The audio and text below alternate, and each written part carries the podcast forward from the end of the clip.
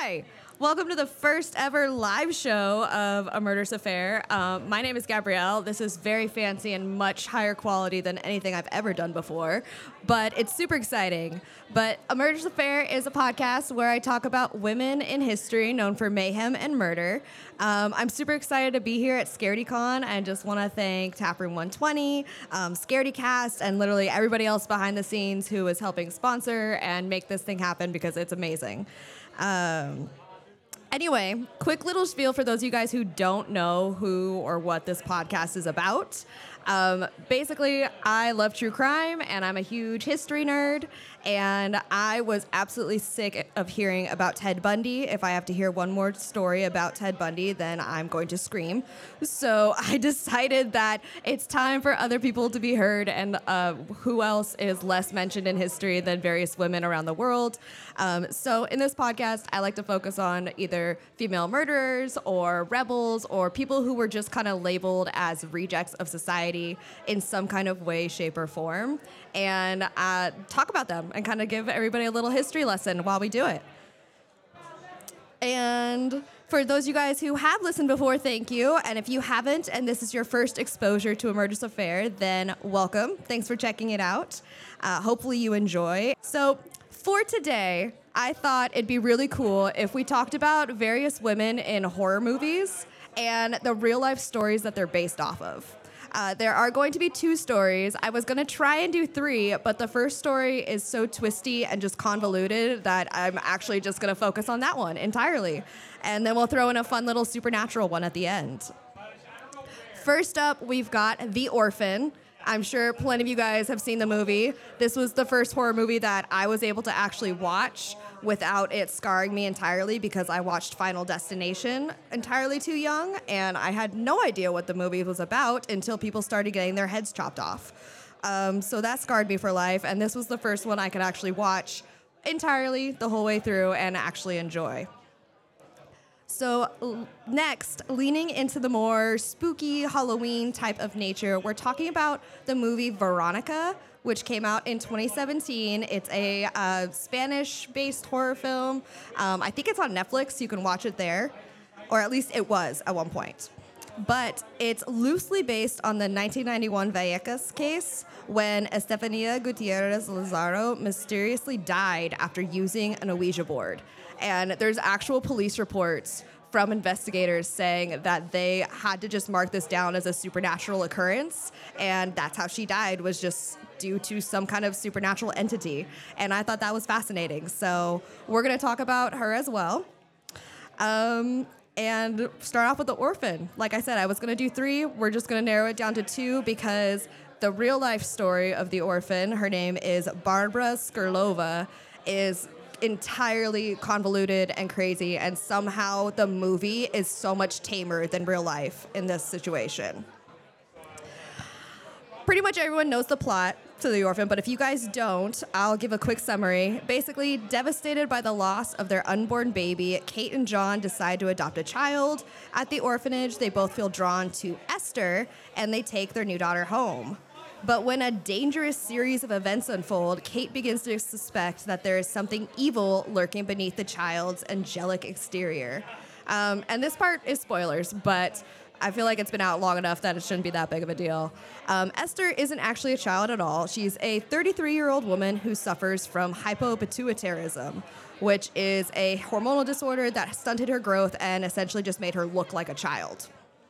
Um, and it is with that detail, everyone, that we go on to the true life story of Barbara, Barbara Skrlova.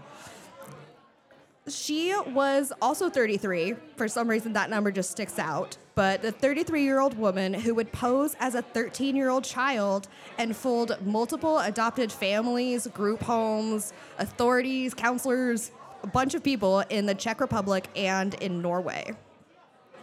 And her story is really mysterious because there actually is a difference in the American, sto- like American news and the way that the I found like mostly either American or Canadian people report this story and the way that the European news and coverage of this story happens. So there's almost like two separate stories depending on what internet source or where you are in the world and how you're looking up uh, what happened to her.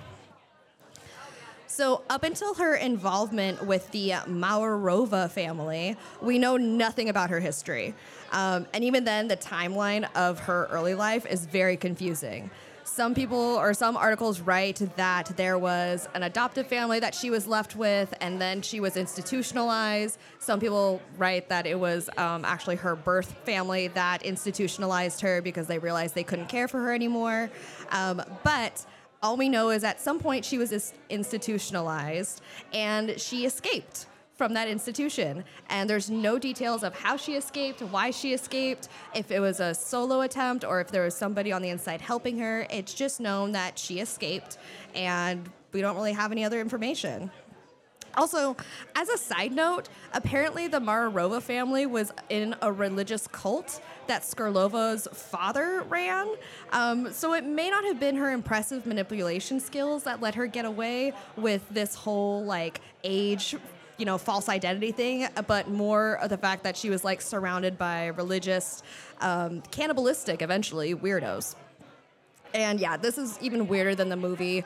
I don't know how like the Orphan coverage and the story ended up being the most like mild adaptation of what really happened, but there's so much more when you actually look into the true story of Skrlova.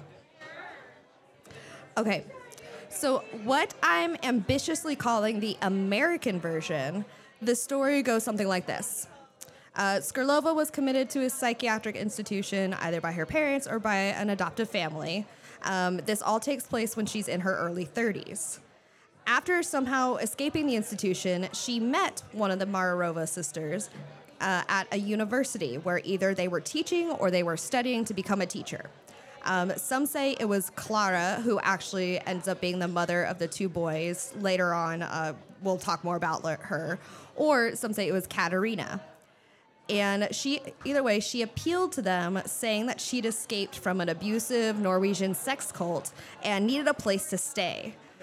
One of the sisters, whichever one, graciously offered her a place to stay in her home.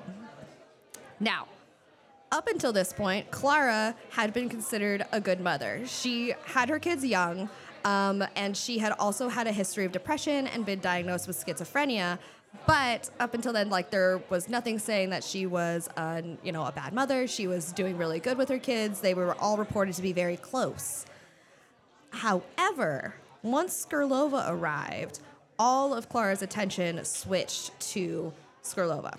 So she was saying that, Skrlova was saying that she had leukemia, she had all of these diseases, and she needed more care and attention, and appealing to Clara, saying that she needed more of that motherly love because of her rough upbringing. Um, Clara ended up just kind of centering everything about their family, about their whole life, around Skrlova and what she needed. Um, Skrlova also would say that she needed uh, to go to the doctor, but wouldn't let Clara get involved. She only let Katerina, Clara's sister, take her to the doctor and would return with like prescriptions or with uh, notes saying that this is what the doctor said you have to do. What's really interesting, none of these health issues existed, obviously. We kind of all know that. But everything that she brought back as her like supposed treatment was actually forged by Katerina because, surprise, um, there was no doctor that was going to sign off on that. And Katerina actually knew that Skrlova was faking the illnesses. I don't know if she knew like everything that she was faking, like if she knew that really she was an adult pretending to be a child and just like running with it. But either way, she signed off saying, yeah, no, this is what you need to do, and helped trick her sister Clara into doing whatever Skrlova wanted for some reason. Um, Skrlova, basically adopted by Clara, adored by her, but her children, not so much. At this point, Clara had an eight-year-old boy and a ten-year-old boy, and neither of the boys liked Skrlova. They are reported to have constantly argued with her. They didn't like spending time with her. They didn't want her to be in the family. And this is, again, where I say you should really trust the judgment of children. They are very good at telling when something's up. Um, but they didn't. Uh, Skrlova basically started telling Clara how her two sons were the cause of all of her problems. basically, if these two sons had been disciplined more, or if they were, you know, not around as much, everything Clara was experiencing, the depression, the loneliness she struggled with, um, the voices that she had reported hearing, all of that would go away because her two sons were the cause of all of her problems. Um, and they needed to be disciplined more, and that would fix everything. And this is where the abuse started. Now, we're not going to go into the gory details, but they were starved and beaten and locked in cages in the basement for hours at a time while Skrlova convinced Clara, or so Clara says, convinced her that this would ultimately help shape them for the future, that this was something that she needed to do to be a good mother, and this is how they would learn from their mistakes. They, Clara decided to, in a shocking revelation of trying, I guess, to be a good mother, she said, oh, I'll go ahead and put a baby monitor down in the basement and with a video so that I can keep an eye on the boys. Um, obviously, that's not good parenting at all, but that's what she decided to do. And it was actually this baby monitor that would end up being their downfall. Um, I guess a next-door neighbor of theirs had recently had a kid, and they ended up buying the same baby monitor that Clara recommended them.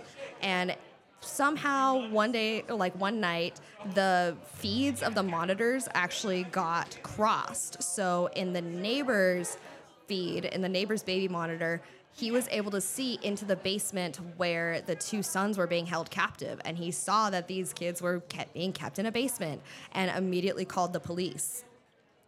Um... All of the children were supposedly rounded up, and this included the supposed thirteen-year-old Anna that Skrlova was posing as. And in the chaos, Skrlova was able to disappear. She arrived at the police station, and from there just kind of took off while everybody was distracted. Um, she fled to Norway, and on the way ended up getting liposuction and a breast reduction, as well as shaving her head and binding and binding her chest so that she could pass for a boy. And all right, that's the story that gets passed around, from what I can tell, mostly the American outlets. Um, if you look into like the international news outlets, like the Irish Times, um, some of the articles written in the U K, you find a story that di- dives deeper into like religious cults and cannibalism, and it's just completely different than what I find most American outlets report. So, according to international newspapers, Skrlova was involved with the Mararova sisters because they were all part of this religious cult.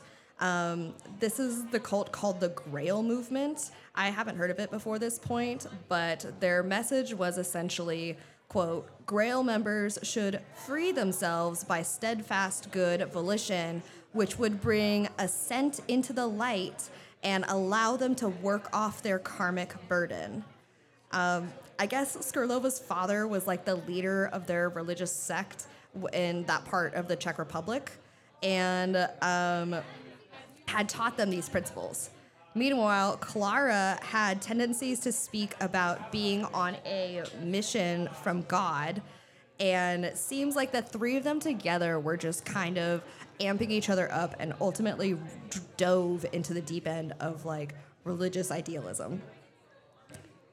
Um, another side note is that the Merlova, Mararova sisters were on, in on Skrlova's Child Act. Um, some people, like some of the international outlets report that Skrlova would uh, use this Child Act, use her hypopituitarism as a way to get, uh, avoid getting charged as an adult. She would get charged as a minor because she looked like a child.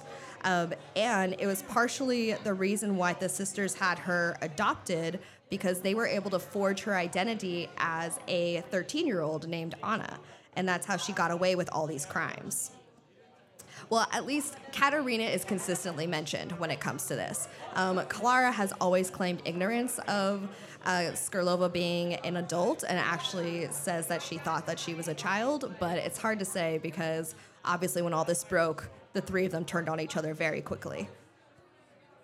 So again, we're not going to go into the deep details of the abuse that the kids suffered, but it was much worse than what was actually printed in the American newspapers.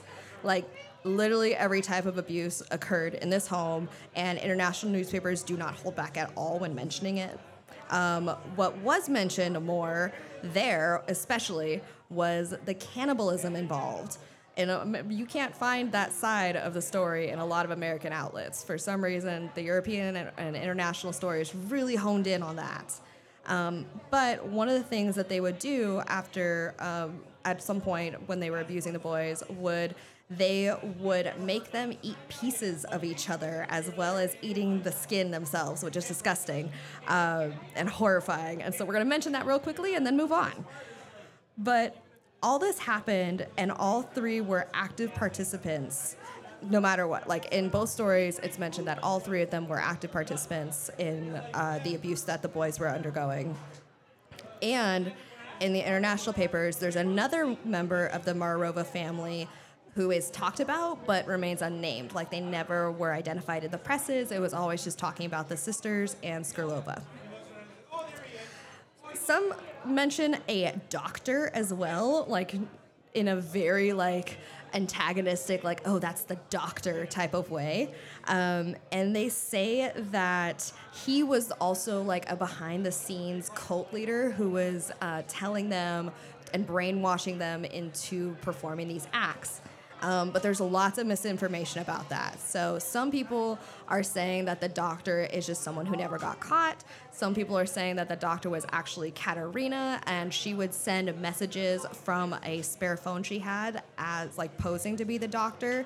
And she would send messages telling, uh, you know, Clara and Skrlova that they had to do these things as part of his, I don't know, like, prescriptions. But... Um, most of the articles seem to point to Katerina, saying that she was eventually just, you know, pretending to be this doctor um, as a way to kind of give them an excuse to act this way. Like I said, there's not a lot of confirmation. This story is a mess, and there's so many different conflicting sides, so that's just kind of something that's printed a lot, and part of the reason why this one is like a two-part story almost. Um, another thing that's consistently mentioned in that is that the reason this abuse happened, and these cu- these reasons listed kind of come off very much like the Grail cult is trying to distance themselves from the actions that a few rogue members have taken. But what their statement was is that these people, these three, were offshoots trying to start their own various cults and indoctrinate the next generation. Um, so that's what they're saying happened. Like, that's why they were acting so differently than what the actual, you know, theology of the Grail is. But like I said, to me, it just kind of sounds like they're trying to distance themselves from an international scandal. Um, I don't actually know if that's a direct quote from them or if that's just what people are saying as trying to give a reason to it. But that's that for when it comes to Skrlova's involvement with the Mararova sisters. The rest of the story pretty much stays the same.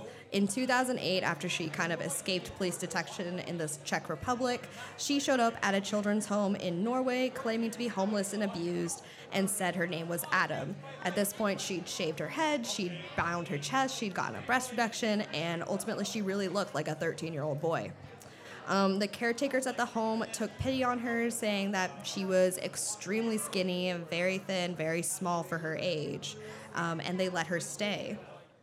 There was a couple that ended up visiting the home who adopted Skrlova and enrolled her in a middle school near Oslo. Um, for months there, she fooled the teachers, she fooled counselors, her adopted parents, and the principal, who had multiple visits with her, into thinking that she was a thirteen-year-old boy.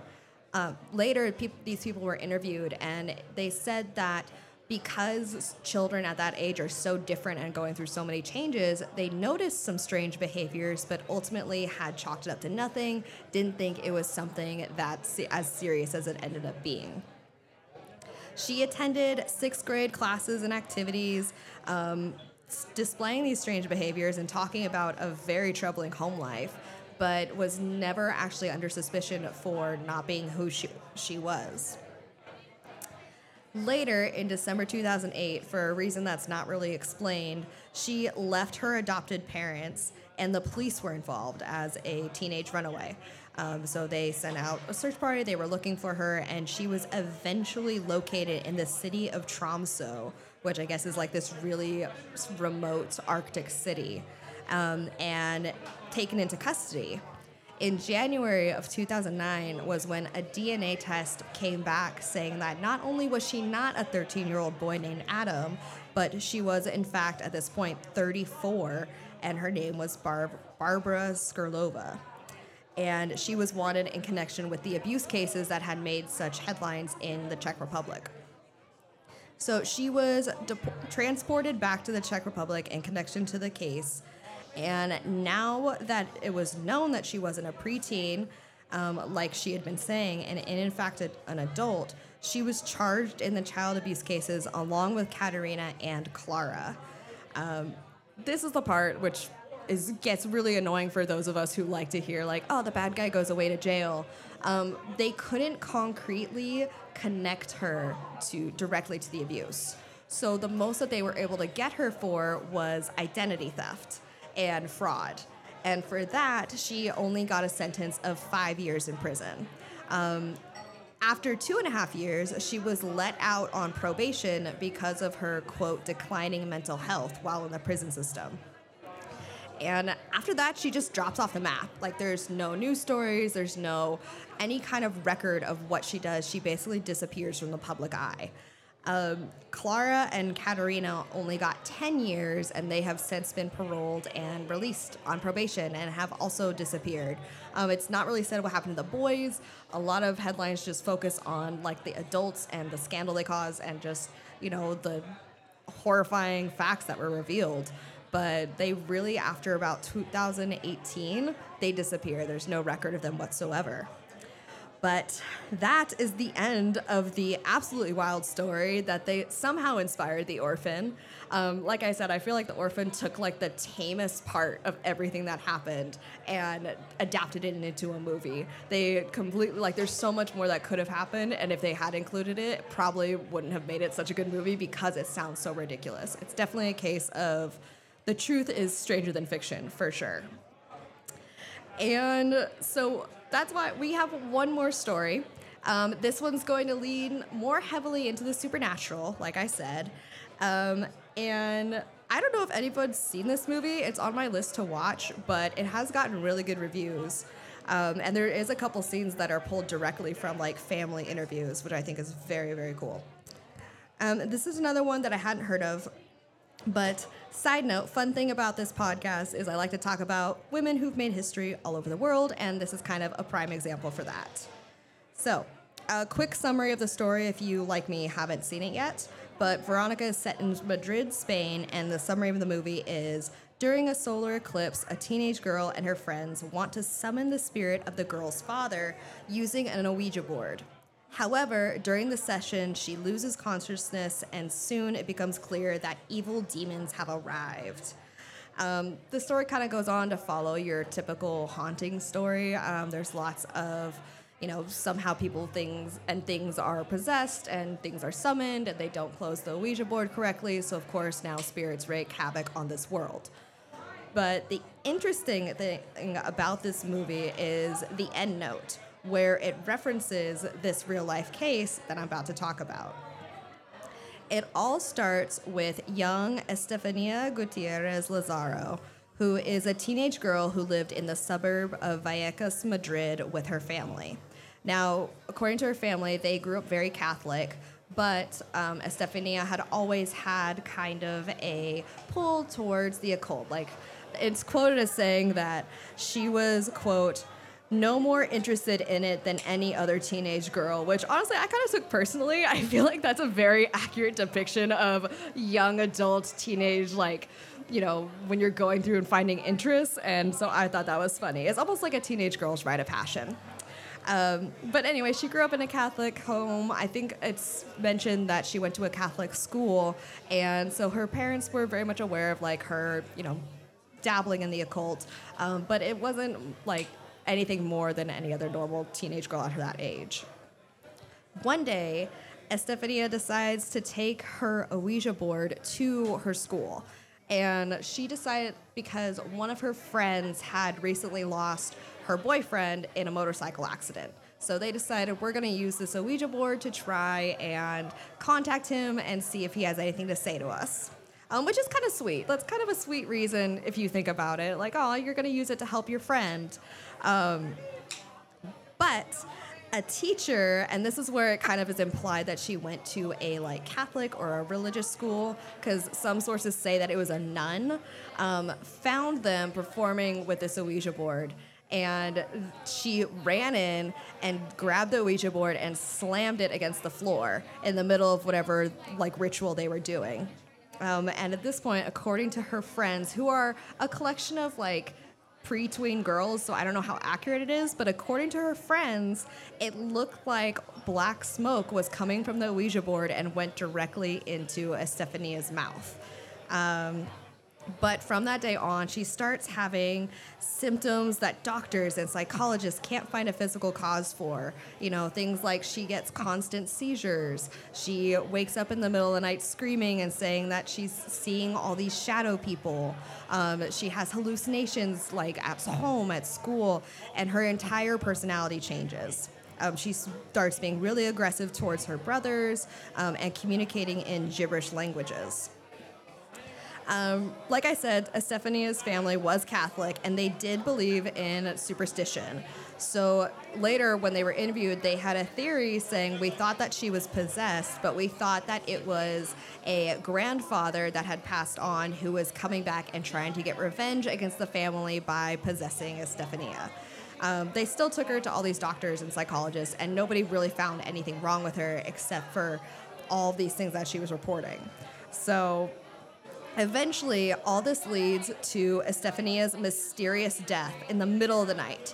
Um, apparently, her parents woke up because one of her brothers said that Estefania was having trouble breathing. They rush her to the hospital, um, while she, where she starts seizing, and it's there that she just ends up dying. The doctors couldn't do anything to help her. The nurses, nobody knew what was wrong or why this was happening. Um, but she was just fourteen years old when this happened. The cause of death listed in the autopsy reports ended up being, quote, sudden asphyxiation.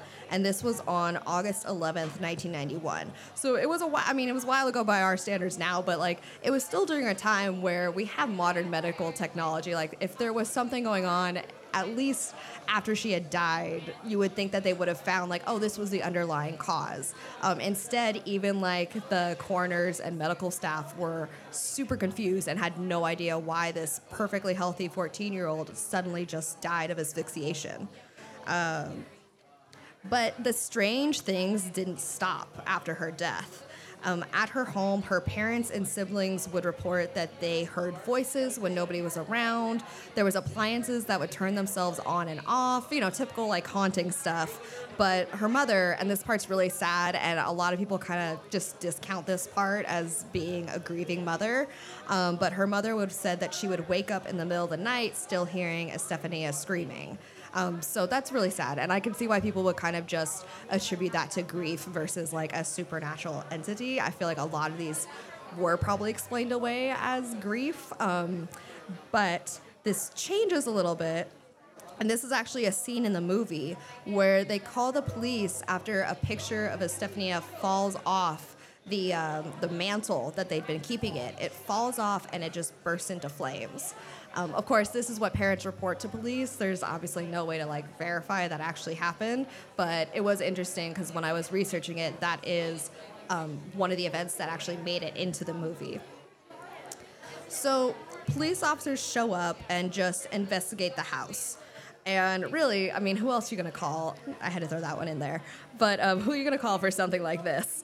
Um, maybe, like, a priest or someone, I guess. But, like, who would really believe you at that point? So they call the police, and they investigate, and this is something that's actually written in an official police report, report, and it's online. You could find it. It's all in Spanish, so you have to be a little good at reading Spanish at least. Um, but this is what's reported. In the middle of the night, Chief Inspector Jose Pedro Negri and three other policemen entered the house and confirmed the strange and mysterious events that would occur. Um, in the report, they say, quote, They could hear and observe how a door of a perfectly closed closet, which they verified later, opened suddenly and unnaturally, triggering a series of suspicious events. Other events in this report included, quote, there was a loud noise on the terrace where they could see that there was no one outside. On a table with the phone, there was a growing stain in brown with nothing else around it, like nothing to cause the stain. In another room, there was a crucifix where Christ was separated from the cross, and the poster that it was pictured on had scratches of unknown origin. Again, these aren't the most compelling pieces of evidence, but it was obviously enough that the investigators confirmed, in their opinion, that there was supernatural activity. And so in an official, which I just can't get over that, it's an official investigative report where they have this supernatural activity listed as the cause for the disturbances in this house. Um, so, I don't know. I feel like some of it is stretching it, like the scratches on the poster and the stain on the tablecloth, but having someone verify, like, okay, there was someone knocking outside and we all looked and there was nothing outside causing the knocking, you know, a door swinging open back and forth with no reason, all that's pretty suspicious to me. I don't know. It's up to you guys to decide if you actually believe that the supernatural entity caused the death of a fourteen-year-old, but I hope you guys enjoyed this story. And also the story of the Skrlova and Mararova sisters. Um, thank you guys so much for hanging out, and I hope you enjoyed it. If you liked this podcast, it's A Murderous Affair, and murder like M U R D E R E S S affair. You can find me on pod, uh, what is it? Jesus. Apple Podcasts. There we go. Libsyn, uh, Spotify, anywhere that you stream podcasts. And if you want to follow me personally, I'm at Frumious Reads, F R U M I O U S R E A D S, on Twitter, Tumblr, Facebook, Instagram, basically any and all social media. So thank you guys so much for listening, and hope you guys enjoy the rest of your day. Bye.